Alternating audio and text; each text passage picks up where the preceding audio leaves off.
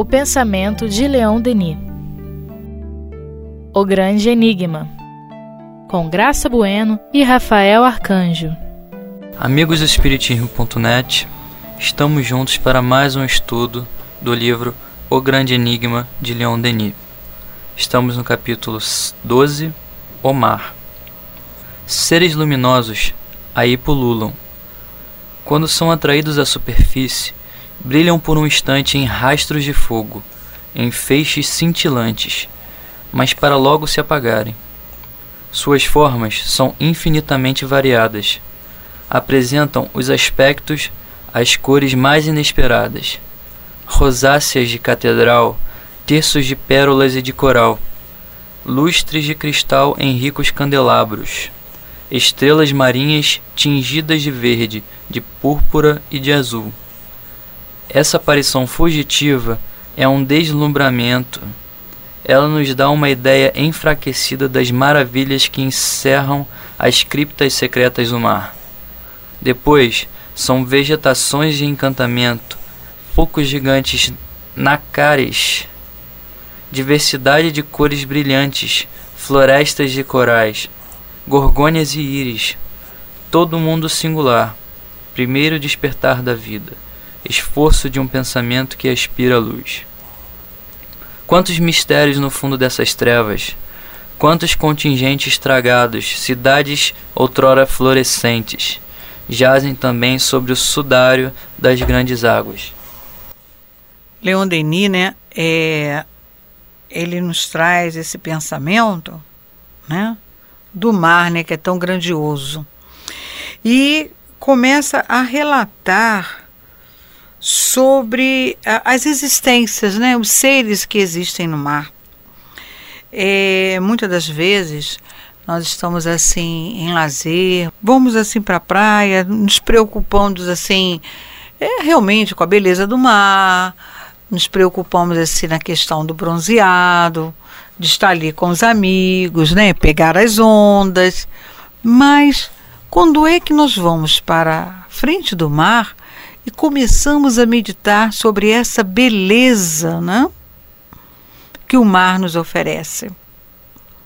A gente para para pensar sobre a estrela do mar, como ele coloca aqui, né, o texto de pérolas e de coral, né, lustre de cristais em ricos candelabros, estrelas marinhas, marinhas, né, tingidas de verde, de púrpura azul. Não, Estamos lá com as nossas preocupações do nosso dia a dia, tentando assim abafar tudo isso, deixar passar e, e depois retomar o pensamento do dia a dia. Mas não pensamos nesse mar tão grandioso que Deus nos ofereceu para conviver conosco. E esses seres estão vivos ali, palpitando né? constantemente. Aconteça o que acontecer na Terra. Até pouco tempo nós estávamos sem chuva, né? Vivendo um calor.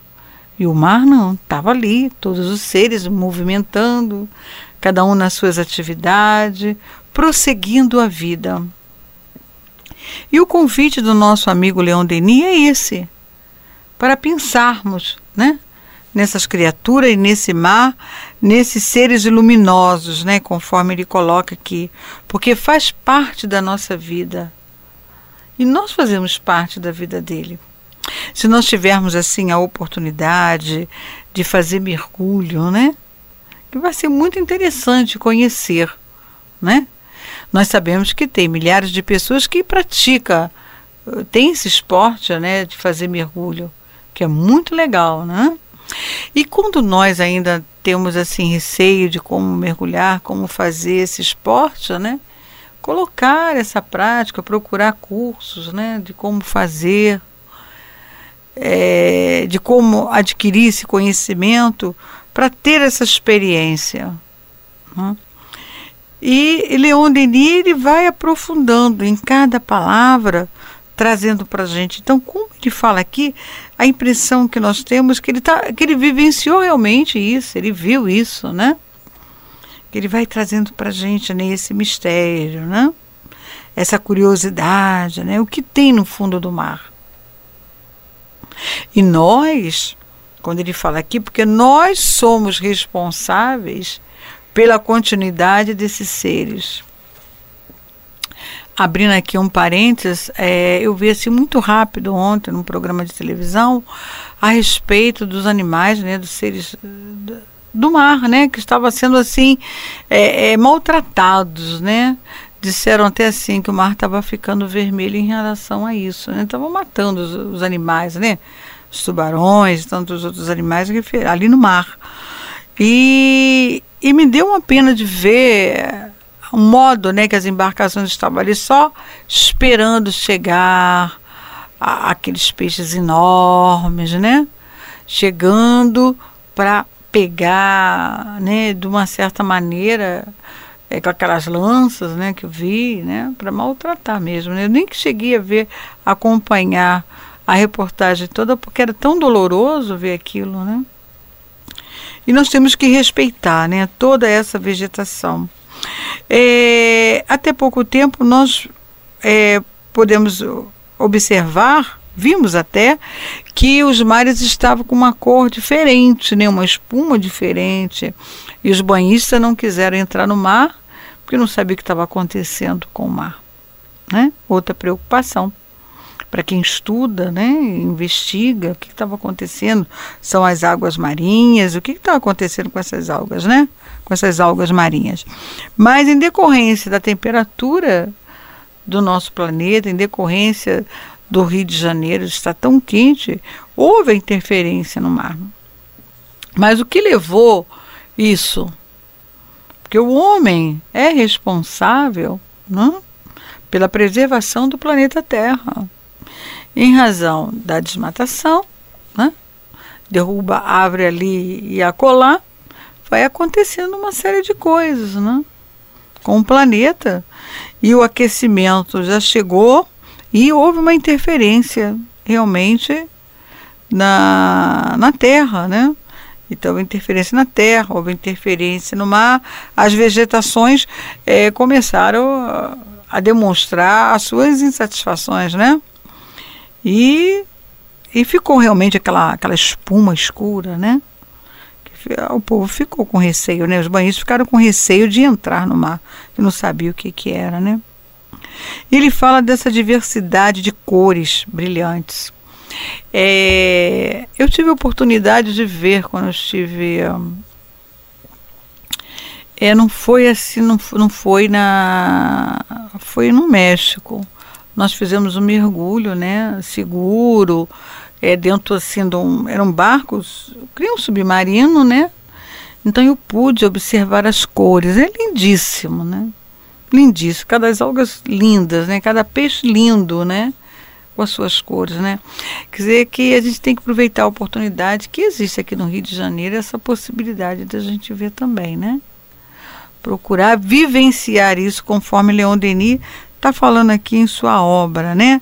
A cidade outrora florescente jaz também sob os sudários das grandes águas, que muitas cidades ficaram é, subterrâneas, né? Ficaram é, assim, a, foram o mar, mar veio e buscou, né? É, nós temos notícias que em algumas cidades do Rio de Janeiro o mar está avançando e está tomando aquilo que era dele, né? Que eles falam, né? Que houve um, uma é, aterraram, né? E lá para o lado de Campos aterraram e agora o mar está chegando, está cobrindo todas as casas, né? Já não existe mais aquelas casas. Estão sendo cobertas. Lá ao longe você vê assim um telhado, né? As pessoas abandonaram aquelas construções porque não tem como viver, porque o mar está realmente avançando, né? Na areia está pegando essas casas, né? É, e vamos aproveitar essa oportunidade, né? Desses estudos, né? E descobrir e nós temos a, esse fantástico, né? A, a, internet, pela internet você pode fazer esse mergulho, né? Procurar, né? Como é que é o mar, né? É, como é que vive as plantas, os animais, né? A gente pode fazer essa pesquisa pela internet. Eu lembro que um professor de biologia meu falava é, o mar é muito pouco explorado, assim, as profundezas do mar também. A tecnologia vai avançando, a gente vai podendo explorar mais. Mas assim, tem lugares tão profundos que o ser humano ainda não conhece, não sabe que seres vivem ali, naquele uhum. escuro, a pressão absurda. E ele falava sempre assim: a gente gasta tanto para procurar vida em Marte, em outros planetas, e a gente não tem nem o nosso mar, nosso, nossos oceanos totalmente explorados ainda. Exatamente. Volta e meia é, eu vejo notícia na internet de pescadores que acham peixes é, estranhos que nunca foram vistos, assim. Não está nem catalogado, é. né? É, realmente tem. É esse, assim, ainda tem muita coisa para a gente descobrir no tem, oceano. Tem, tem. E o oceano ele é lindo, né? É maravilhoso, né? Vamos lá? Este foi o cadinho gigantesco em que se elaboraram as primeiras manifestações da vida. Ainda hoje é a mãe, a nutriz fecunda através da qual se desenvolvem as existências prodigiosas, a seiva transbordante da qual nada, nem a raiva destrutiva do homem, nem as causas reunidas de imortalidade, de luta, de guerra entre as espécies, nada pode diminuir a intensidade. O poder de reprodução de algumas famílias é tal que, sem as forças que a combatem e lhe atenuam os efeitos, o mar ter-se-ia, desde há muito tempo, se transformado em uma massa sólida. É. E não tem como destruir isso, não. é imenso, né? É imenso como ele está falando aqui, né? Este foi o cadinho gigantesco que se elaboraram as primeiras manifestações de vida. E foi ali que tudo começou, né? Aí ele coloca para gente essa questão da responsabilidade, né? É, o homem é responsável em manter né? A água sadia, a água limpa do mar, né? Manter isso, né? E o mar, ele, ele, vamos se dizer assim, ele abriu, né? Fez o descobrimento, né? Através do mar, que o nosso Brasil foi descoberto, né? E tantos outros países, né? E foi pelo mar, né? É pelo mar que nós hoje podemos saborear né, determinados alimentos, né, que agora já se encontram no nosso país, mas veio através do mar, das especiarias, né? Lá naquela época, lá atrás, né, no início, né?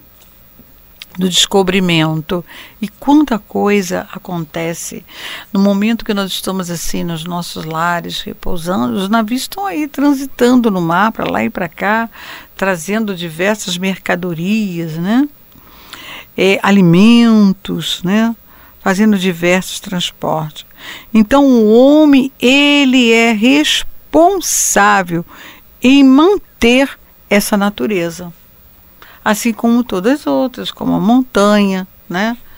Que do qual, da floresta, que da montanha nós vamos falar. A montanha é o próximo capítulo. É o próximo capítulo. A floresta, e manter a floresta. Ontem eu estava observando, né? As montanhas, que coisa mais linda, né? Ah, você tem a sensação assim que elas foram assim coladas assim uma do lado da outra, né? Fazendo aquela cadeia, né? Você tem esse olhar, né? E assim numa área tão gigantesca texto e, no entanto, ele te recebe de braços abertos. Né? Ele nunca fala, você não pode entrar. Ele fala assim, seja bem-vindo, eu estou aqui. Né?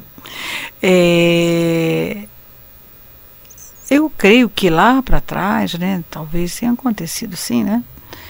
É, na época que eles não, não conhecia eh, realmente né, os habitantes da, primitivos né, da nossa terra, né, não conhecia assim os deuses, né? Os deuses para eles eram as forças da natureza, né?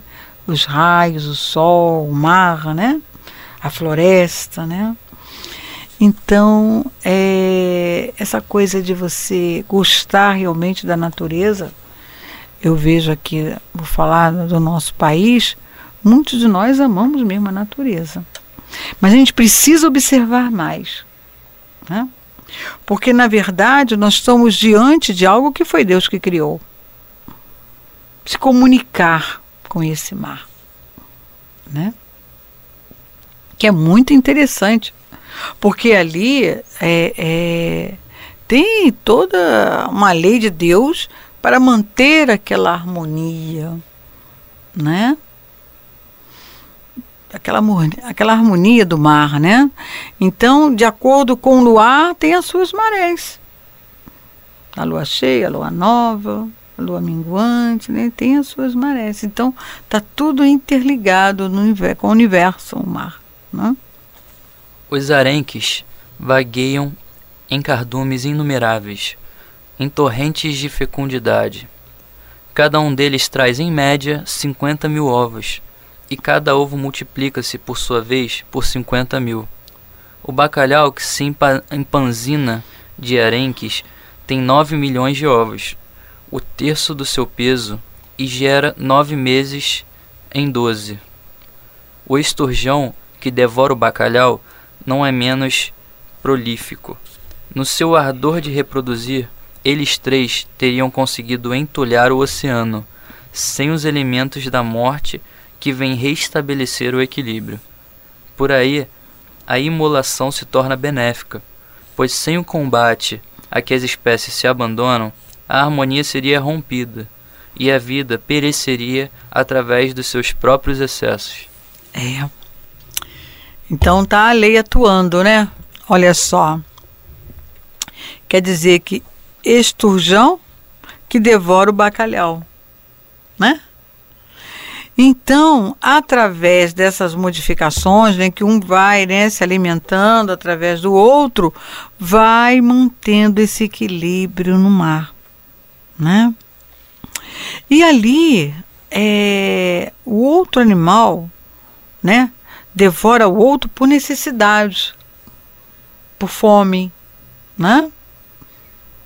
não é mesmo? Tira a vida por necessidade, né? É, assim como também é, os animais na floresta pega o outro animal por necessidade, né?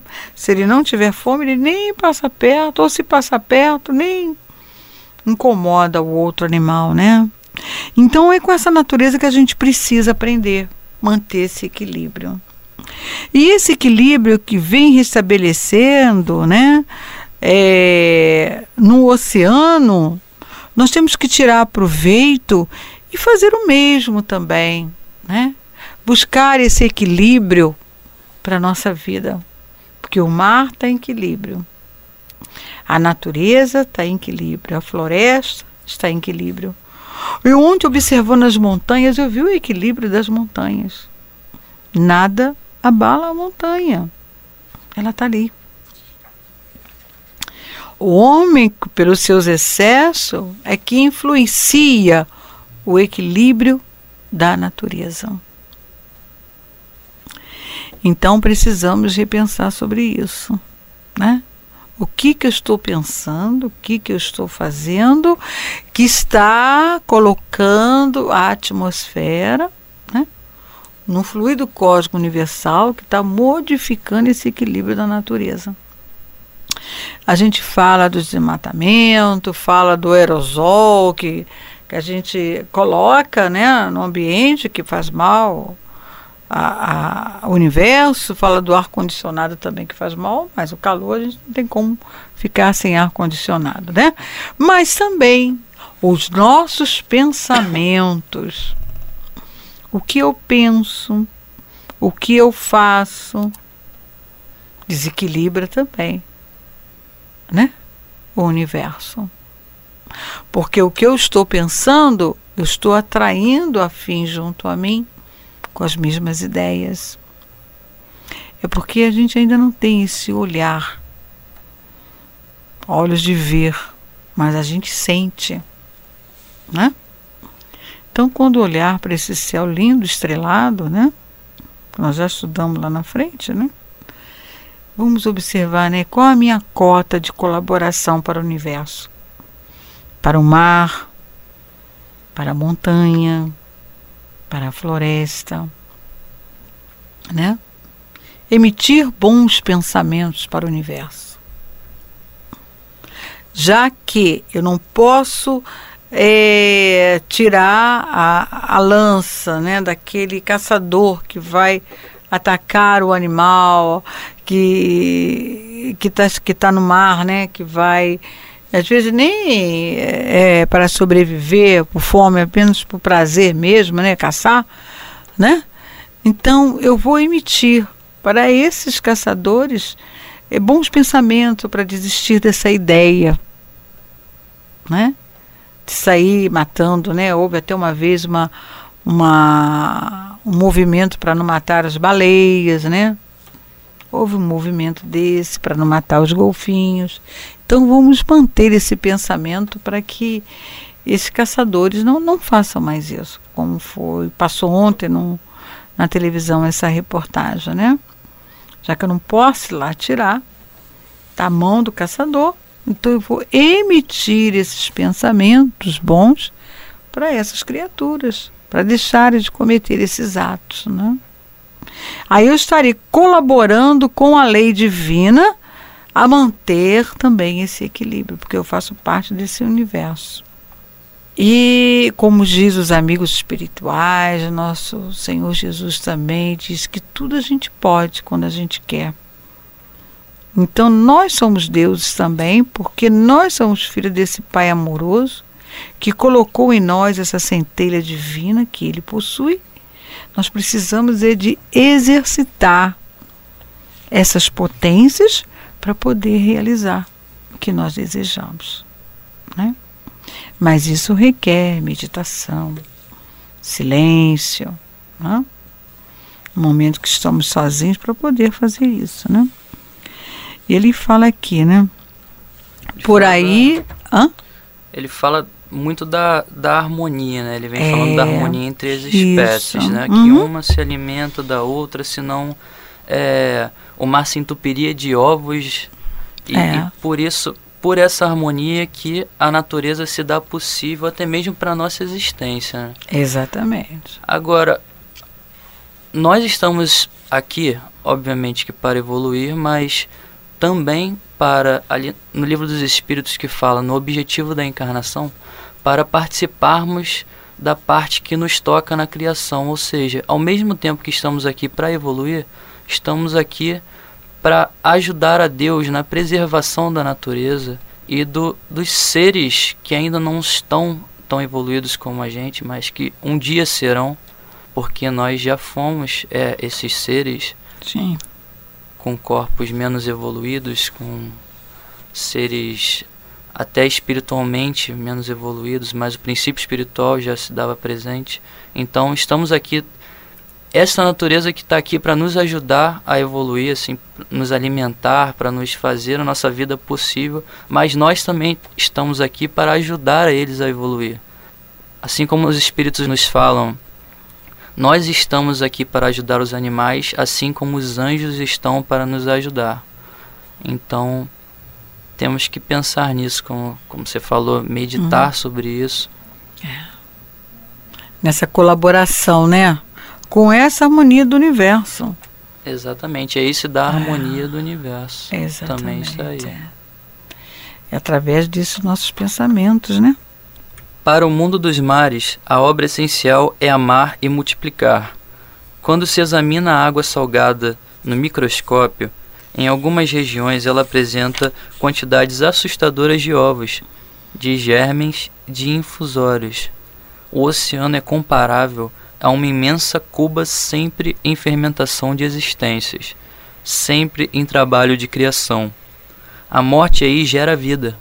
Sobre os detritos orgânicos dos seres destruídos, outros organismos aparecem e se desenvolvem incessantemente. É. Quer dizer que está sempre um movimento, né? Morre e nasce, morre e nasce, morre e nasce, morre e nasce. É para nossa necessidade, para nos manter, manter todo esse equilíbrio, né? Quer dizer que Deus trabalha incessantemente, né? E nós, é o convite que Leon Denis está falando aqui para gente, né? É, é, é essencial, é amar e multiplicar.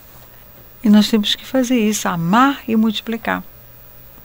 Porque se nós trazermos esses seres para as nossas vidas, né?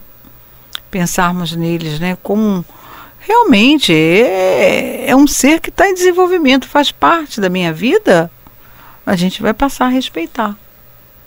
Né? E é fabuloso saber que a ciência ela está desenvolvendo, está estudando, está pesquisando. Nós estamos lá no nosso soninho, no nosso lá, e o cientista está lá trabalhando incessantemente. É fantástico isso, né? Agora, nós não temos esse tempo, não sabemos ainda fazer as pesquisas, né? Mas a gente pode buscar na internet. Tudo que foi dito aqui em relação a, a ao estudo de hoje, né? Que fala aqui do, do, do animal, né? Do bacalhau, desse turjão. E ele coloca aqui uma nota, o autor coloca uma nota, lê pra gente aí, esse 44, na folha 185. Perto do Havre, um pescador, diz Michelet, encontrou um dia 800 mil deles nas suas redes. Deles ele fala em ovos, né? Uhum. Num porto da Escócia. Ovos ou peixes? Acho que são peixes, né? É, esse é, um, é que ele encontrou Num... 800 mil deles. Né? É, quando ele fala aqui, cada um deles, a média, de, de, são ovos, né? Ah, sim. São ovos. Num porto da Escócia, da Escócia encheram numa noite 11 mil barril, barris deles. Uhum. 100 mil pescadores vivem unicamente da pesca dos bacalhaus. Ah. ah, são os bacalhaus. É. Então ele encontrou esses seres, né? É, através da sua rede, né? E é interessante isso, né? É, Jesus fez a multiplicação dos peixes, né? fez multiplicar. O que, que ele fez? Ele mandou que os pescadores jogassem né, a rede para um outro lado, onde tinha um cardume. Né? Hoje em dia, até com a ciência mesmo, com a tecnologia, eles conseguem saber onde é que tem mais cardume, onde é que tem mais peixe, onde é que eles estão, né? Tem essa facilidade, né? Naquela época não, disse, ah, não consigo pescar, Senhor. Como é que nós vamos fazer? Ele mandou jogar a rede para outro lado e ali estavam os cardumes, né? Trazendo isso para o nosso dia a dia, é essa observação que a gente tem que ter. Jesus observava onde ele estava. E Leon Denis fazia isso. Observava cada detalhe. Né? É, por isso que eu digo, a gente vai para a praia para se queimar, para conversar com os amigos, né? Não vai para essa observação.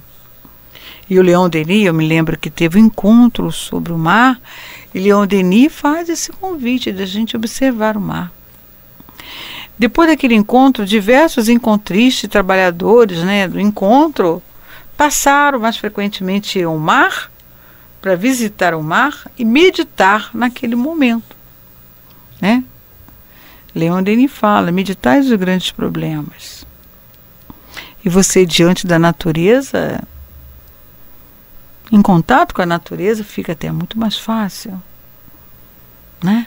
De você pensar naquela grandiosidade que é o mar, né? Que a gente precisa realmente fazer essas meditações. E ali nós vamos encontrar as nossas respostas para as nossas dificuldades, né? é, como é, em toda parte é, está assim é, a população espiritual. Nossos guias estarão junto a nós também nesse momento que a gente pede a assistência dos mentores, né? Para nos auxiliar nessa meditação, nos ajudar, nos dar essa resposta, né? Que é muito importante para todos nós, né? Então vamos fazer essa meditação sobre o mar, o que eu preciso fazer para estar em contato mais com essa natureza, como Leon Denis descreveu aqui. Buscar na internet, pesquisar, olhar as paisagens, né? tanta figura linda do mar, né? Vivenciar mais isso.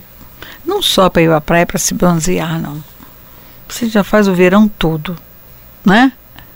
Tira uma tarde bonita e vai ver o pôr do sol, vai conversar com Deus ali, né? que é muito gostoso, né? Vamos preservar o mar, né? Porque no verão cada coisa que a gente acha na praia. Muita coisa, né? Muita Vamos coisa. ter essa noção É. de preservar a exatamente. natureza. É. Então, amigos, encerramos aqui mais um estudo do livro O Grande Enigma. Nos vemos na próxima.